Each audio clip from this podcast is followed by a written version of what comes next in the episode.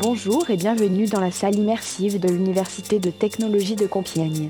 Je m'appelle Camille et je suis un agent virtuel. Je m'intéresse aux arts numériques et j'aime bien en discuter ou juste parler avec d'autres gens, même si les conditions sanitaires récentes ont rendu les interactions plus compliquées, même pour moi.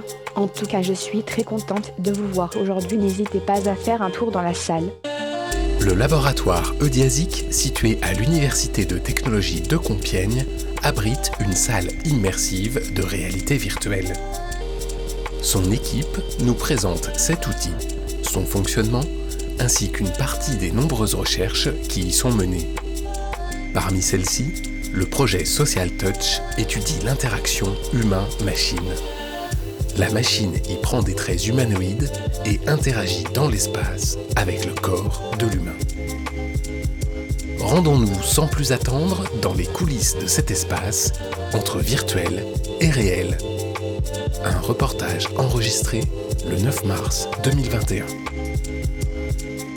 Je suis Indira Touvenin, enseignant-chercheur à l'UTC, l'Université de technologie Compiègne, au laboratoire CNRS Eudiasic. Dans ce laboratoire, il y a plusieurs équipes et l'équipe Siri, système robotique en interaction, s'intéresse à la réalité virtuelle. Je travaille depuis de nombreuses années sur les environnements virtuels informés. Ce sont des environnements virtuels dans lesquels on va mettre des modules intelligents qui permettent à l'utilisateur de recevoir ce qu'on appelle des feedbacks adaptatifs. Qu'est-ce que c'est que le feedback adaptatif? Mais en fait, c'est une personnalisation. Donc en fonction de ce que fait l'utilisateur, l'environnement lui renvoie des retours visuels, des retours euh, sonores ou des retours euh, tactiles, euh, haptiques, qui correspondent exactement à son état, son attention, à ce qu'il est en train de faire. Le projet Social Touch s'intéresse aux interactions entre humains et machines. En particulier, il explore l'apport des émotions dans ces interactions. Ce projet, c'est une euh, interaction entre un agent virtuel euh, qui va être incarné dans le cave. Alors on va voir une sorte d'humain virtuel qui, a des, qui est doté de comportements gestuels, expressions faciales, euh, voilà et puis un humain qui va lui parler, qui va s'adresser à lui. Et l'originalité du projet, c'est qu'ils peuvent se toucher. Donc euh, classiquement, les agents conversationnels animés, les AK, on les voit sur des ordinateurs, hein, des desktops. Là, l'originalité, c'est qu'on les voit en immersif dans le, dans le cave, donc échelle 1. On a un humain virtuel en face de soi.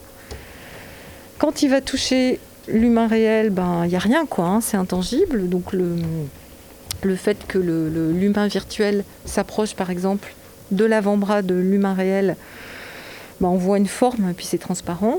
Par contre, on va doter l'utilisateur, l'humain réel, d'un système qui va lui permettre de sentir un petit toucher tactile ou euh, voilà haptique et donc, on, travaille sur tous ces aspects. Les applications potentielles de ce type d'interaction sont variées. Tour d'horizon. Je m'appelle Fabien Moucault, euh, je suis doctorant euh, à l'UTC dans le laboratoire Eudiasic et donc je travaille euh, sur le projet Social Touch, le projet ANR Social Touch qui s'intéresse à comment on peut interagir avec des agents virtuels et à, travers la technologie par le toucher. Ce sur quoi on travaille, c'est d'avoir différents types de toucher pour différentes fonctions et pour différentes émotions. Par exemple, on va avoir, on modélise des touchés comme un, toucher pour passer la parole à quelqu'un, euh, un toucher pour réconforter, encourager, euh, calmer ou juste maintenir le, niveau de rapport. Nous, c'est ce qu'on modélise, le niveau de rapport entre, dans l'interaction entre une personne et une autre personne, ici un agent virtuel. Donc notre agent va essayer d'estimer euh, quel est leur niveau de rapport, parce que évidemment le toucher c'est le sens peut-être le plus intime de l'être humain. Donc on n'a pas envie de toucher n'importe comment. Il faut prendre en compte les questions de consentement et de, du rapport au toucher de la personne en, question. Et donc nous, pour modéliser, ça, justement, on utilise cette notion de rapport. Quel est le niveau de santé de l'interaction, on va dire, à quel point est-ce que les personnes s'entendent dans l'instant. Et à partir de ce niveau de rapport, l'agent va déterminer est-ce que là, ça va être approprié ou pas de toucher et euh, ensuite, il va essayer d'évaluer si euh, l'humain a bien réagi à son toucher ou si au contraire il a mal réagi. Et euh, s'il a mal réagi, dans ce cas, en faire moins. S'il a bien réagi, peut-être en faire un peu plus. des choses comme ça. Il y a plein de choses possibles en fait. Euh, je pense que nous-mêmes, on ne se rend pas encore compte de toutes les applications que ça peut avoir à l'heure actuelle. Parmi les choses possibles, on pense notamment euh, au domaine des soins euh, médicaux, le soutien psychologique ou les choses comme ça, ou le toucher à des fonctions thérapeutiques importantes, qui sont d'ailleurs discutées dans les littératures à la fois de la psychologie et de la santé de manière générale. Euh, en plus, on sait que les agents virtuels euh, ont tendance à éliciter chez les gens des, euh, comportements de dévoilement d'eux-mêmes. C'est-à-dire qu'on se sent moins jugé quand on parle à une machine que quand on parle peut-être à un, être humain, surtout quand il s'agit de sujets qui sont plus stigmatisés dans la société de manière générale. Donc ça peut être une des voies d'utilité de, ce genre d'agent. mais ça peut aussi servir dans les jeux vidéo par la suite ou dans le, divertissement de manière générale, etc. Pour expérimenter ces interactions, un environnement de réalité virtuelle particulier est utilisé. Description détaillée. Dans cette pièce, on a donc une structure euh, de salle immersive, un cave, avec un, deux, trois, quatre faces sur lesquelles on va projeter des images. On va les projeter en stéréoscopie, ce qui fait qu'en mettant des lunettes, dites lunettes actives, on va pouvoir euh, visualiser en 3D. Donc ce qu'on verra tout à l'heure, c'est en fait image œil droit, image œil gauche qui vont clignoter. Les lunettes elles-mêmes vont s'obturer de façon à se synchroniser avec les faces.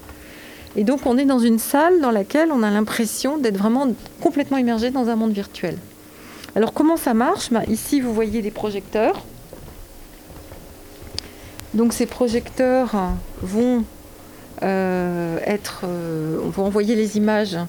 Donc on voit ici des miroirs. Je ne sais pas si, vous voyez, ça, renvoie en fait des, images sur euh, les miroirs pour qu'on n'ait pas des distances trop grandes à parcourir, à la fois pour la diffusion de la lumière et pour la taille de la, de la salle.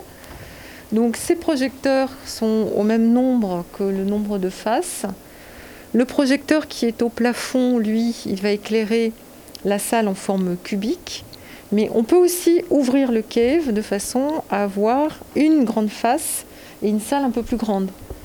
Dans ces cas-là, ce projecteur-là ne suffit plus, du moins sa lentille ne suffit plus, donc il faut monter, changer euh, la lentille et avoir une projection, euh, changer la focale de la lentille et avoir une projection sur toute la, tout le sol. Alors vous utilisez le mot cave, qu'est-ce que ça veut dire? Parce que j'ai vu que c'était un acronyme cave. Cave en fait ça vient un peu de l'histoire de la caverne de Platon où euh, on parle souvent en réalité virtuelle, on voit des ombres, euh, on essaie de deviner ce qui se passe dans le monde extérieur à partir des ombres qu'on voit dans une grotte. Ça veut dire aussi euh, Cave Automated Virtual Environment. Et ça a été inventé ce terme par Carolina Krusnera en 98. Elle a inventé finalement ce concept de salle immersive pour sa thèse de doctorat. Et ensuite, ça a été commercialisé dans le monde entier. La salle de réalité virtuelle permet à l'utilisateur de voir et de se mouvoir dans l'espace. Mais le système a également besoin de percevoir l'utilisateur pour adapter l'environnement. En fait, il va y avoir des systèmes de euh, capture du mouvement, donc ces caméras OptiTrack. Elles sont donc euh, capables de euh, localiser un point en 3D, mais ce point, il faut quand même qu'il ait voilà, une, un moyen de, de réfléchir les, euh, euh, les signaux. Donc ces caméras optiques envoient des infrarouges. Ces infrarouges sont réfléchis sur ces sphères. On les appelle des constellations. Alors les constellations, elles ont toutes des formes différentes pour qu'il n'y ait pas d'ambiguïté sur le point dans l'espace. Alors soit on a un système qui permet euh, ben, d'avancer la main, de, on, a ici une espèce d'interface qui permet de, faire de la commande de naviguer avec un petit joystick. On a aussi des systèmes euh, traqués, donc les lunettes de stéréoscopie qui permettent de savoir où est l'utilisateur avec euh, donc ces fameuses constellations. Et puis après, on a toutes sortes de, petits systèmes qu'on peut même fabriquer. Alors on rajoute des choses. Là, on a de la pâte à fixe pour ajouter la constellation sur euh, le système de navigation. Et on a même des combinaison complète pour de la capture de mouvement. Nous sommes toujours à l'Université de technologie de Compiègne dans la salle de réalité virtuelle du laboratoire Eudiasic. Ce système fonctionne grâce à l'intégration de techniques préexistantes et de développement spécifiques. Il y a tout un travail qui a été fait au laboratoire ISIR, un laboratoire de robotique à l'UPMC. Dans ce laboratoire, euh, Catherine Pellachot, qui est directrice de recherche CNRS, travaille sur les agents conversationnels animés. Et depuis de nombreuses années, elle développe euh, un outil qui s'appelle Greta, qui permet de contrôler cet agent. Alors il y a toutes sortes de modules hein, qui ont été développés au fur et à mesure des travaux de recherche.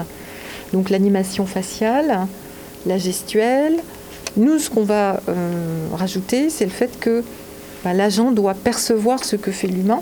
Et puis la particularité, c'est aussi le fait qu'il y ait des émotions qui s'expriment et que le toucher soit social, un toucher euh, sensible, qui, qui ait du sens. Quoi, hein. Je m'appelle Yohan Bouvet, je suis ingénieur de recherche à l'UTC et je suis responsable du pôle simulation. Pour développer les applications, donc on utilise euh, Unity, qui est euh, un moteur connu pour développer du jeu vidéo. ils sont deux principaux sur le marché, avec Unreal Engine, qui est le concurrent direct de Unity, qui fonctionnent tous les deux sur le même principe. On a des éléments en 3D, euh, qui sont attachés ou non à un squelette de déformation. Donc là, c'est le cas pour l'agent qui va pouvoir se mouvoir, tourner la tête, euh, bouger les bras. Et euh, un ensemble de scripts attachés à différents éléments de notre scène qui vont tourner en permanence en fait et surveiller les différentes interactions qu'il y a entre le monde virtuel, le monde extérieur ou interne ou virtuel si on se base sur un chrono par exemple et avoir un événement chaque minute. Donc, ce qui fait qu'en premier lieu, ces, moteurs 3D étaient destinés aux jeux vidéo. Et après, euh, bah, ils ont été, euh, pas dire détournés, c'est plus une évolution en fait. Trouver un autre domaine d'application, qui est la création de mondes virtuels, comme pour le jeu vidéo. Mais là, avec une utilisation euh, quasi systématique de la stéréoscopie pour une immersion complète de l'utilisateur. Et à partir de là, eh bien, en fait, on peut créer n'importe quel monde et du coup avoir n'importe quel sujet d'étude. Donc c'est pour ça que là, on a donc un exemple aujourd'hui qui est euh, le toucher social. Hier, c'était de la conduite en véhicule autonome. Et, euh, chaque petit projet que les étudiants euh, développent lors du, cursus ingénieur bah, nous montre en fait différents domaines divers et variés euh, sachant qu'une des démos qui, plaît le plus, surtout aux enfants, quand on a euh, les journées de la science et ce genre d'événement, c'est euh, donc une petite appli qu'un étudiant a développée. Donc on leur demande bien sûr, ne faites pas un jeu vidéo, hein, c'est pas le but. Et donc sous couvert d'application médicale pour la rééducation du poignet, il a développé un jeu où il faut découper des fruits suivant un plan de coupe bien défini, donc il faut être bien parallèle à ce plan de coupe, donc avec un sabre euh, type katana japonais. Bon, dans l'aspect, ça reste un jeu vidéo. Hein. Mais bon, voilà, c'est quelque chose qui est assez ludique et qui exprime bien en fait le monde du virtuel. Et qui, au final, euh, pour les non-initiés, permet de mieux appréhender ce qu'est le monde virtuel visite de la salle de réalité virtuelle de l'Université de technologie de Compiègne, un sujet réalisé le 9 mars 2021 par l'équipe de Radiographite, Nicolas Calmels, Léo Magnin. Une émission proposée dans le cadre des productions coopératives des radios associatives du nord de la France, une coopération qui a reçu le soutien de la région Haute-France.